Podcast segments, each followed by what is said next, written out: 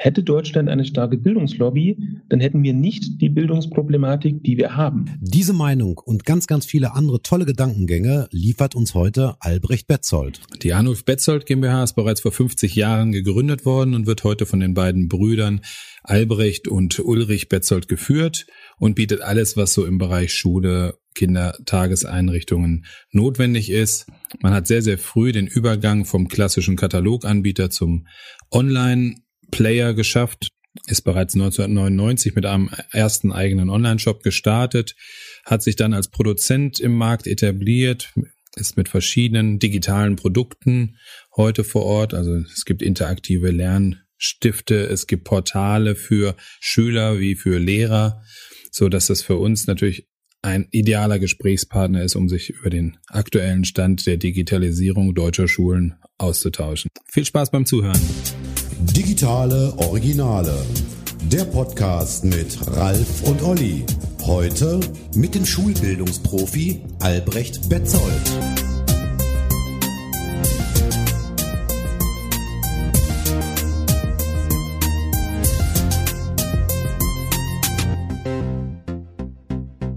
Herzlich willkommen, Albrecht Betzold ähm, aus Ellwangen in der Schwäbischen Alb. Ähm, viele werden sich fragen wahrscheinlich, warum Herr Betzold jetzt mit der Arnulf Betzold GmbH als erster Gast der digitalen Originale. Ähm, hat einen relativ einfachen Hintergrund. Einerseits für uns bist du ausgewiesener Experte in allem, was mit Schulen, Bildung, ähm, Lernen, Erziehen und ähnlichen Dingen zu tun hat. Auf der anderen Seite ähm, ja schon Ewigkeiten auch im Bereich digital unterwegs. Ich glaube, ihr habt den ersten Online-Shop schon betrieben, als die meisten Leute noch über Kataloge und per Fax bestellt haben. Ist das richtig? Ja, genau, das war 1999. Da ist der erste Shop noch in Frontpage HTML dann selbst gebaut worden und nur so schrittweise erweitert worden. Das ist schön. Millennials können mit Frontpage nichts mehr anfangen. Ich kenne das auch noch. Aber schon. ja, definitiv. Ja. Ja, und man liest ja auch auf deiner Seite, ich meine, ihr betreibt ja auch einen relativ hohen redaktionellen Aufwand, wenn es um, um diese Themenstellung geht. Bildung ist bei euch, glaube ich, überhaupt das, das, das Kernthema schlechthin im Grunde. Da geht ja eine ganze Menge Aufmerksamkeit hin, auch im Bereich eurer, eurer sozialen Engagements und allem. Ihr habt Preise in dieser Richtung gewonnen. Ich weiß nicht, kannst du ja vielleicht selber mal ein bisschen darstellen, sozusagen, mhm. was das Thema für euch bedeutet. Genau, also Bildung ist auch der Kern unserer Tätigkeit, also auch der unternehmerischen Tätigkeit, denn wir sind ein E-Commerce-Unternehmen, das sich darauf spezialisiert hat oder wie schon gesagt, wir kommen eigentlich aus einem ganz klassischen Versandhandel noch mit Katalog und Wachsbestellschein. In über 50 Jahren gibt's das dann auch mal. Und inzwischen eben alles auf E-Commerce geprägt und vom Schwerpunkt eben, dass ähm, Schulen, Kindergärten, Lehrkräfte, Erziehungskräfte, aber auch bildungsaffine Familien für uns tatsächlich alles bekommen, was man kann, äh, brauchen kann. Also vom Lehrerkalender bis zur kompletten Klassenraumausstattung und was man sonst irgendwie benötigt. Und da sind wir jetzt erst in diesem E-Commerce-Bereich, wo wir natürlich Abgrenzung suchen gegen internationale Universalausstatter, die dann mit 200 Millionen Artikeln alles abdecken können. Und da gehen wir dann auch wirklich in diesen fachlichen Bereich, dass wir einen Bildungsblog haben, dass wir auf Pinterest oder Instagram jetzt nicht nur schicke Fotos, sondern wirklich sinnvolle Inhalte liefern, dass wir einen eigenen Bildungs-YouTube-Channel äh, haben, der auch wieder Inhalte liefert und sehr fachlich ist und das ist so diese Abgrenzung, die man im E-Commerce einfach braucht und auch eine Zielgruppe abholen muss. Ja, und auch bei den Produkten selber habe ich gesehen. Also ihr habt ja auch, seid ja jetzt auch im Bereich, wenn man, wir reden ja heute viel über Digitalisierung. Ihr seid ja schon auch mit dem interaktiven Lernstift unterwegs. Robotik ist ein Thema. Ähm, also das heißt, da verwendet ihr auch einiges an Mühe schon im Grunde zu schauen, was tut sich eigentlich in der Vermittlung jetzt letzten Endes dann. Ja. Genau. Und das ist auch einerseits ähm, als Unternehmen ist es wiederum wichtig, weil Sortimente natürlich immer zeitgemäß sein müssen. Auf der anderen Seite auch aus der persönlichen Sicht heraus, ich persönlich habe dann viel mit den ganzen Disruptionsdiskussionen zu tun, in Digitalisierungsdiskussionen und dann aber auch ganz persönlich, weil wir selbst eben auch Bildung ist bei uns auch ein Thema der Leidenschaft und was für alle da sein muss. Und da ist uns genauso wichtig, dass Kindern auch digitale Bildung zugänglich gemacht wird und jetzt nicht nur im Sinne, dass alle ein Tablet benutzen können, dafür braucht es keinen Unterricht, sondern auch, dass sie ähm, digitale Kompetenz aufbauen, also in Richtung Programmieren oder ähnliches. Mhm. Ja, super. Ja, wir haben gerade wieder den Aufhänger. Ich meine, die meiste Erfahrung, die wir in dem Bereich gesammelt haben, sammeln konnten, hängt ja im Grunde mit dem Homeschooling, dem viel geschmähten, viel zitierten zusammen. Im Grunde, das mit Corona über uns alle hineingefallen ist. Jetzt hat NRW gerade wieder ein bisschen Bilanz gezogen. Der WDR hat gestern eine Umfrage veröffentlicht, man geschaut hat und gesagt hat, ja, ähm, schaut man so auf das Schulwesen in NRW, ist das ein riesen Flickenteppich. In Summe gibt es irgendwie eine 4 Plus, wenn es darum geht, wie fit sich die Schulen ähm, ja, für, für, für digitales Lernen sozusagen gewappnet fühlen. Dabei sieht man aber eben auch, es gibt, ja, gibt Bereiche, Kommunen, wo das schon recht weit entwickelt ist, wo viel Geld investiert worden ist. An, in anderen Bereichen ist das noch eine komplette Wüste gefühlt. Meine Heimatstadt Bochum hat sich eine 5 gegeben, letzten Endes bei der gleichen Frage. Also scheint noch ein bisschen hinter dem Land herzulaufen. Ähm, ja, ist natürlich die Frage letzten Endes bei diesen ganzen Geschichten, man hört jetzt auch viel davon, dass eben Geld fließen soll. Es gibt auch diesen digitalen, digitalen Pakt letzten Endes, der geschlossen wurde, mit, mit großer Kasse ausgestattet wurde. Ähm, wo liegen eigentlich die Ursachen dafür, dass wir uns da so, so furchtbar schwer tun? Ist das wirklich jetzt eine Frage, die man mit, mit viel Geld auf die Schnelle lösen kann? Nee, denn das geht in verschiedene Richtungen und es fängt schon an bei viel Geld. Denn wenn wir uns mal diesen Digitalpakt nehmen, dann klingen 5 Milliarden erstmal nach einer Menge. Aber jetzt brechen wir es mal runter. Erstens mal haben wir über 10 Millionen Schüler. Das heißt, ich breche es jetzt einmal runter und dann sind noch 500 Euro für einen Schüler übrig. Und da ist jetzt noch kein WLAN, da ist noch kein Internetanschluss, der 200 bis 300 User abdecken muss. Da ist kein Admin bezahlt, da ist keine Infrastruktur bezahlt, da ist nicht der Einbau bezahlt und nicht die Fortbildung für die Lehrer. Wenn wir das noch gedanklich wegnehmen, dann haben wir die restliche Kohle für ein Tablet oder ein Laptop, für Software, für Lizenzen, die dauerhaften Kosten und noch Zubehör wie Kabel, Cases, Aufbewahrung. Mhm. Und das für ein Produkt, ein Tablet hält jetzt nicht unbedingt 20 Jahre, das immer wieder erneuert werden muss. Ja. Das heißt, haben wir vielleicht nur 300 Euro pro Schüler und das sind ja 5 Milliarden nicht auf einen Schlag oder jedes Jahr, sondern auf fünf Jahre verteilt. Das heißt, wir sind nur irgendwie bei 80 bis 90 Euro pro Schüler pro Jahr für. Digitalisierung. Also geldmäßig ist es schon mal schwierig. Aber das ist wahrscheinlich auch nicht das eigentliche Problem, oder? Also haben wir ein Ausstattungsproblem oder liegen die Gründe nicht viel tiefer im Grunde? Genau, da muss man dann immer tiefer greifen. Die erste Frage ist, ähm, wird Schulen Digitalisierung eigentlich finanziert oder nicht? Wenn nicht, dann ist hier schon Ende, denn dann wird es schwierig. Wenn es finanziert ist, dann kommt aber die nächste Frage. Und das ist in letzter Zeit, also wir befassen uns schon lange damit und wir reden ja auch viel mit Schulen und mit Lehrern. Und ähm, das ist jetzt in den Corona-Monaten dann auch so einer breiten Wahrnehmung aufgekommen, dass da auch eine Schwierigkeit ist. Denn nur weil ich jetzt 100 Tablets in eine Schule stelle, ist die Schule noch nicht digitalisiert. Jetzt kommt genau diese Frage, ähm, wie bringe ich das in den Unterricht rein und wie bringe ich Lehrer dahin? Und ähm, wenn alles bezahlt ist, dann ist man immer noch nicht digital. Und jetzt ist auch so der Punkt, wo man die Lehrkräfte vor allem mal in Schutz nehmen muss. Denn ähm, wir so als E-Commerce oder als Online-Unternehmen bei euch und bei uns, für uns ist das eigentlich Alltag, dass wir dieses ganze Change Management mitmachen. Ähm, bei mir ist es so, meine Mitarbeiter gerade in den Digitalbereichen haben auch genug Zeit, neben der eigentlichen Arbeitsauslastung, sich persönlich fortzubilden. Das heißt, man hat am Tag auch die Zeit, einen Blog zu lesen, einen Podcast zu hören, ein Tutorial anzugucken, ja. um sich persönlich weiterzubilden. Jeden einzelnen Tag. Und ansonsten gibt es Fortbildungen, wo man hinkommt, man hat Kongresse, wo man hinkommt und ähm, natürlich den persönlichen Austausch. Und dann immer das begleitende Change Management für Mitarbeiter, die sich da etwas schwerer tun, dass die richtig abgeholt werden. Ja. Bei uns ist das Alltag. Und jetzt wenden wir das alles mal auf eine Schule an. Da ist das nicht so. Da habe ich jetzt nicht irgendwo das Change Management, das organisiert ist und die Lehrer abholt und sie mitnimmt. Als Lehrer hat man dann eher so diese 120 Prozent Auslastung, einmal im Jahr eine Fortbildung und auch keinen Change Manager. Und die Frage für den Lehrer ist gerade nicht, wie bekomme ich noch eine digitale Fortbildung, sondern wie unterrichte ich fachfremd Chemie? Ja. Oder. Mathematik in der Sekundarstufe.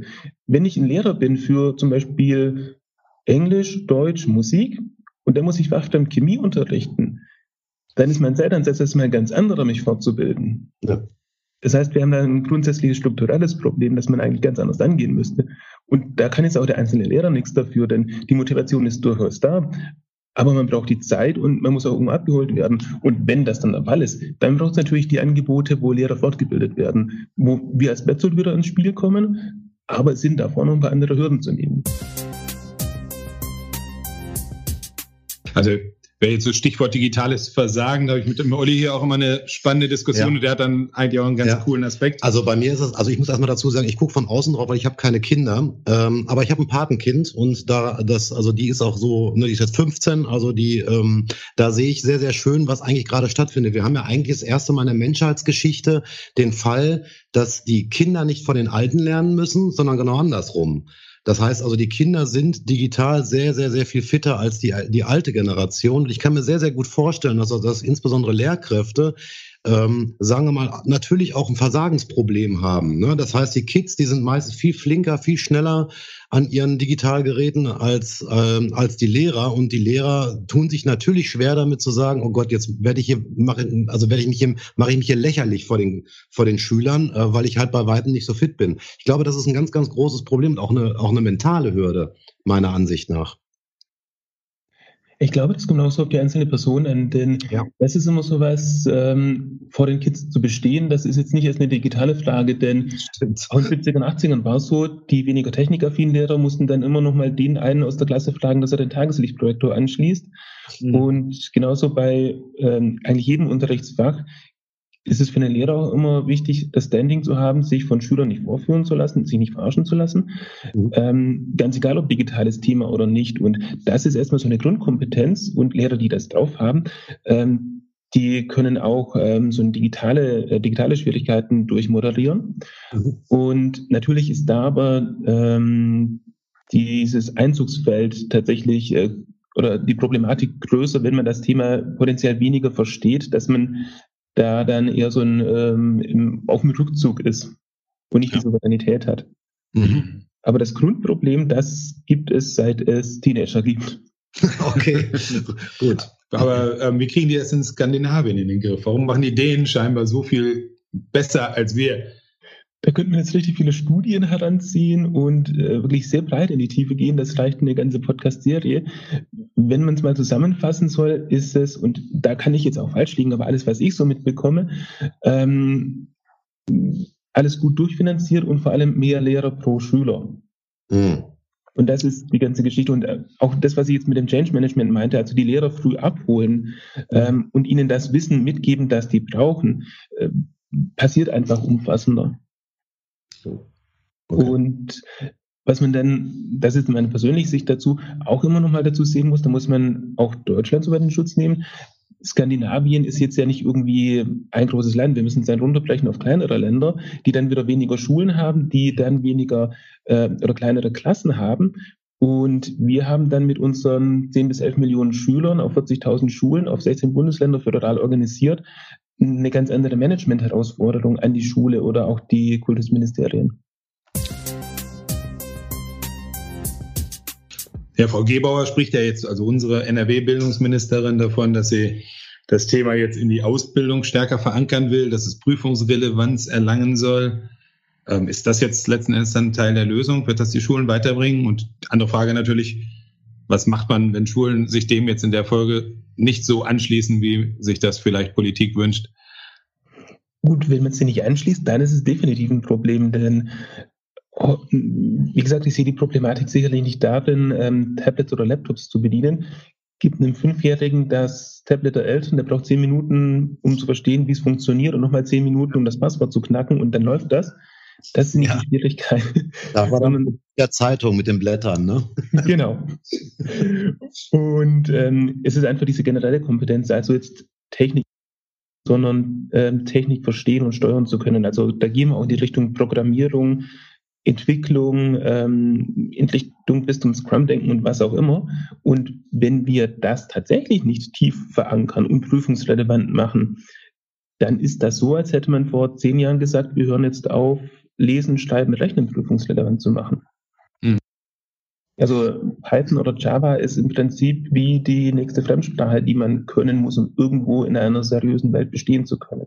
Nicht jeder muss Programmierer sein, aber man muss wissen, um was es geht. Ähm, ich habe nochmal so ein, so, so ein Sonderfall. Also wie gesagt, ich gehe immer von meinem Patenkind aus mhm. und die haben jetzt Google Class eingeführt. Das wird dir wahrscheinlich was sagen. Classroom wahrscheinlich. Ja, oder Google Classroom. Was mhm. sagst du dazu, dass die ganzen Platzhirschen überall die Felder besetzen?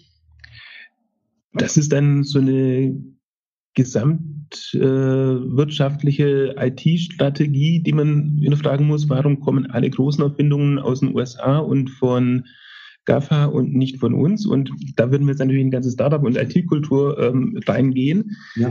Aber Fakt ist, die großen Sachen kommen eben von dort. Und in Deutschland gibt es auch viele gute ähm, Plattformen und Apps zu dem Thema. Aber klar, der, der am stärksten ist, wird am stärksten bleiben. Und Google äh, hat da ein extrem starkes Netzwerk aufgezogen. Mhm. Und ist für uns natürlich doof, wenn man da schrittweise den Anschluss verliert. Mhm. Aber die haben einfach die Macht, da das beste Produkt hinzusetzen. Ja, ähm, aber wir haben ja auch in Deutschland immer das Thema Datensicherheit und so weiter. Wie würdest du das in dem Falle sehen? Also ich sag mal, auch da, äh, also Google verschenkt ja nichts. Wir, wir sind ja das Produkt. Also wo soll die Reise da noch hingehen? Also ich, also ich habe da, ich habe da so meine Probleme mit. Also muss ich ganz ehrlich gestehen. Aber wie kriegt man sowas in den Griff? Wie kann man sowas in den Griff kriegen? Also, ähm, ich, also wenn ich das richtig mitgekriegt habe, ihr seid ja, glaube ich, auch sehr aktiv an Software zu arbeiten für für Schulen und für Bildung. Oder habe ich das irgendwie falsch in Erinnerung? Ähm, Software steht als Ausbaupotenzial auf dem Schirm und in, was wir eben jetzt gerade auf ziehen seit den letzten Monaten und was wir jetzt vor einer Woche gelauncht haben, sind digitale Bildungszentren, wo Lehrer dann die besagten Fortbildungen bekommen, sei es Medienkompetenz äh, oder Tablets als Medium oder als Kommunikationskanal fürs Homeschooling oder eben als Kompetenz, wie bringe ich einem sechsjährigen Java bei. Wow. Und ähm, eigene Software, das ist noch ein Folgeschritt, wo wir noch nicht dran sind. Also jetzt geht es erstmal um die tatsächliche Lehrerfortbildung. Und dieses Thema Datenschutz, Datensicherheit, es ist klar, da müssen Standards stehen, müssen eingehalten werden. Mhm. Aber wir haben in Deutschland wirklich diese Problematik, dass wir da weit, weit, weit übers Ziel hinausschießen. Und wenn man sich diese Homeschooling-Geschichte im letzten halben Jahr angeguckt hat, dann war es ja tatsächlich so, Lehrer mussten spontan, flexibel, selbstständig irgendwie eigene IT-Infrastruktur aufziehen oder ja. Kommunikationsinfrastruktur. Dann haben sie das gemacht, dann bekamen sie die Info, ja, das ist nicht datenschutzkonform, das dürfte nicht. Dann haben sie gefragt, okay, was dürfen wir? Dann kam die Rückmeldung, ja, wissen wir nicht. Und auf der Ebene soll man dann ein Bildungssystem aufziehen. Das ist schwierig. Ja. Und das ist auch wieder die Problematik. Ähm, bis Google von der gescripteten Idee bis zum fertigen, anwendungsfähigen Produkt, ähm, die Zeit, die die brauchen, brauchen wir, um eine Datenschutzerklärung zu lesen. Das ist mal etwas überspitzt ausgedrückt, aber ja. es ist ein Riesenproblem, dass wir uns da selbst hemmen. Und dann müssen wir uns auch nicht fragen, warum GAFA alle großen Projekte abzieht.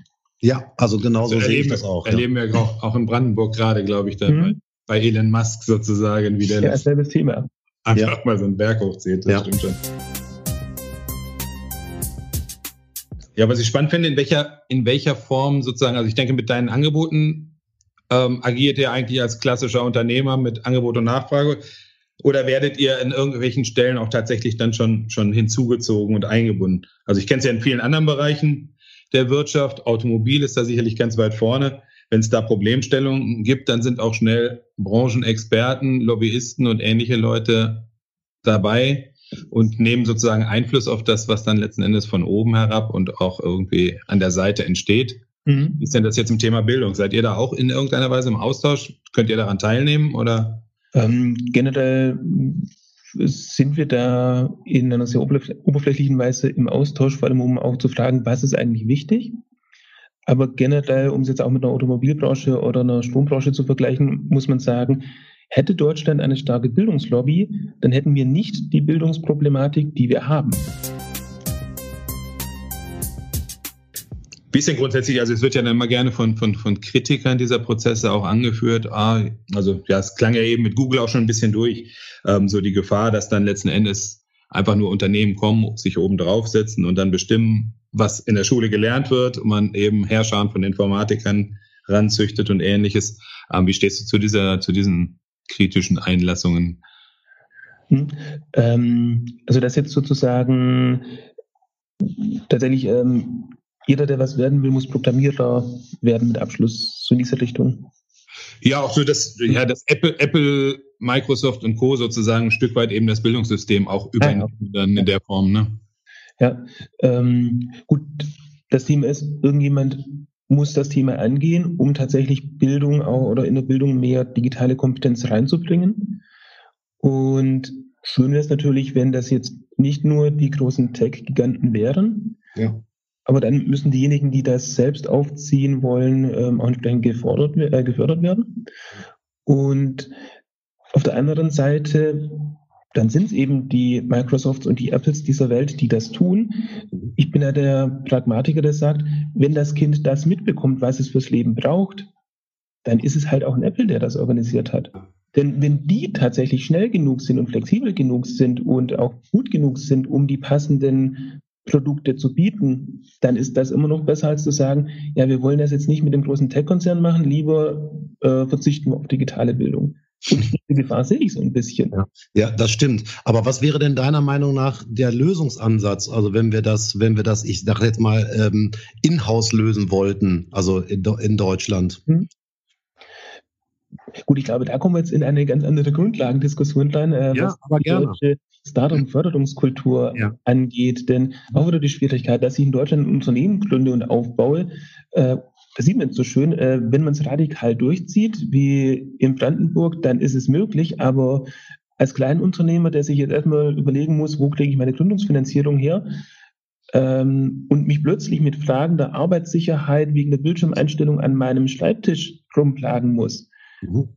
Dann ist klar, wo die Zeit hingeht und das ist dann nicht mehr irgendwo die, das perfekte Produkt.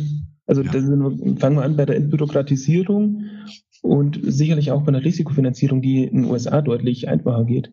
Ja, ja, und vor allem auch längeres Durchhaltevermögen. Ne? Mhm. Also das heißt, also wir, wir haben ja auch sehr viel mit Startups zu tun und ähm, auch den potenziellen Geldgebern dahinter. Und wenn ich mir dann immer so die Zahlen angucke, da wird dann ein Break-Even erwartet, der eigentlich eigentlich fast unmöglich ist. Ne? Und dann wird das Ding schneller wieder eingestampft, als es überhaupt auf die Straße gekommen ist. Und da gebe ich dir vollkommen recht. Also unsere Bürokratie, unsere Bürokratisierung hier ist wirklich ähm, ja, erbärmlich und das äh, hindert natürlich auch sehr, sehr viel. Also ich glaube, das ist tatsächlich ein Grundsatzthema.